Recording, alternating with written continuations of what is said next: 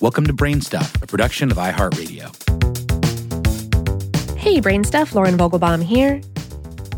When it comes to astonishing architectural achievements of ancient Egypt, the first example that comes to mind may be the pyramids. But these historic structures aren't the only majestic geometric feats to originate from this civilization. In fact, their rectangular cousin, the obelisk, can be found in countries throughout the world, from Washington, D.C. to Paris, France. But the iconic monuments are still shrouded in a fair amount of mystery. We spoke by email with historian Pamela O. Long.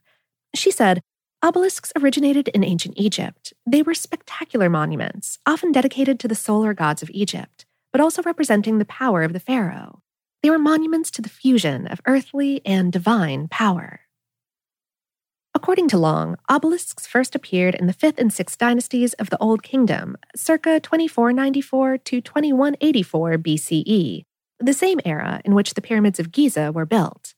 She explained The important central fact about obelisks is that they are monoliths, carved out of granite, most from the Aswan quarry in Lower Egypt, as a single block of stone weighing several hundred tons.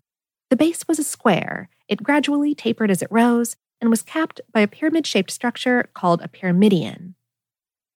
If creating an artistically designed architectural masterpiece out of several hundred tons of stone sounds impossibly challenging, that's because it nearly was. Long said, carving out an obelisk from the bedrock of the quarry, dragging it to the transport ship on the Nile River, offloading it, dragging it to where it was to stand, and then raising it was a tremendous feat of high technological skill and brute labor.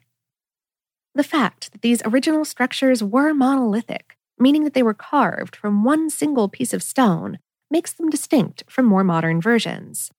Long said, many people don't realize that the ancient Egyptian obelisk was a monolith.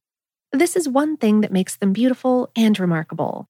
There are obelisk shaped masonry structures, such as the Washington Monument in Washington, D.C., but of course they differ from the ancient Egyptian monolithic structures.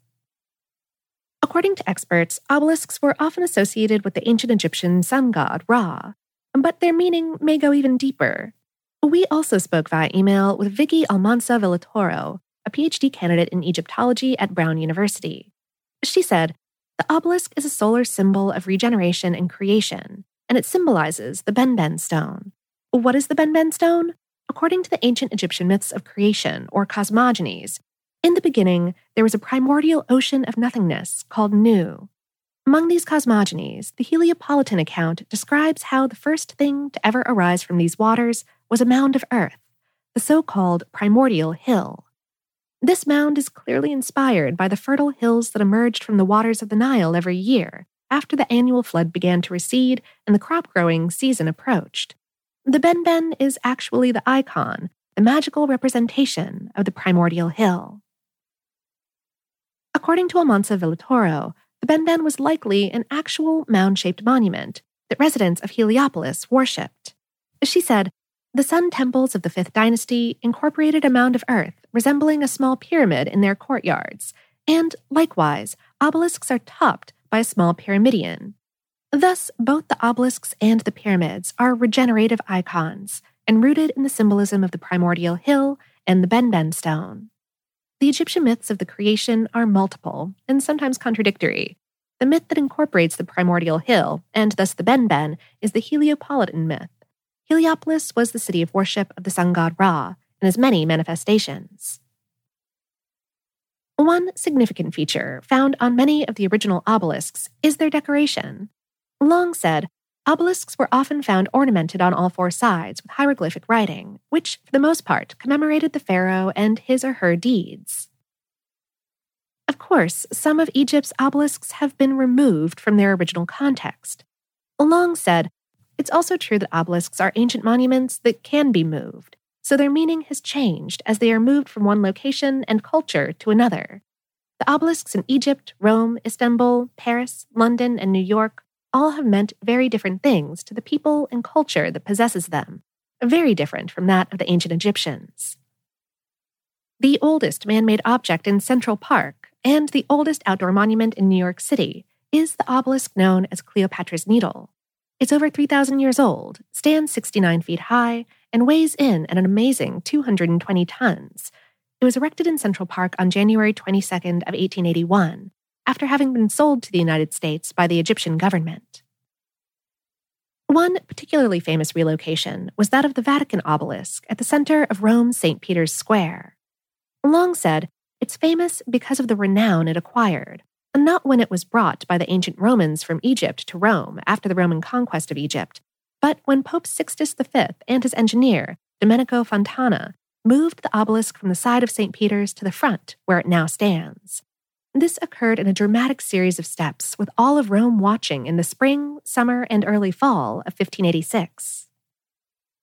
The dramatic transport process was fraught with danger and celebrated all around Italy when it was accomplished. Long said, the engineer wrote a wonderful book with spectacularly detailed woodcuts explaining every step of the move, including all the men and machinery that were used. This account was published in 1590. We can marvel at it today, both because of Fontana's lucid explanations and the illuminating illustrations. While obelisks are rich in meaning and historical significance, their main attraction may really be their awe inspiring aesthetics.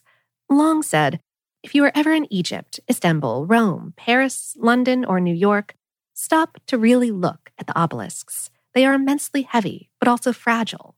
They are the oldest or among the oldest human made structures that exist in whichever city you find them. They display a subtle geometry. Block out the traffic noise and other distractions and spend some time looking at the obelisk, walking around it if you can, observing the hieroglyphs, the pyramidion pointing to the sun, Immensely heavy monuments that are also transportable. They connect us to an ancient past, but can be deeply moving in the present as well.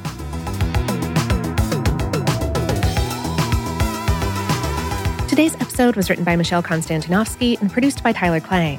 For more on this and lots of other curious topics, visit howstuffworks.com. Brainstuff is a production of iHeartRadio. For more podcasts from iHeartRadio, visit the iHeartRadio app, Apple Podcasts, or wherever you listen to your favorite shows.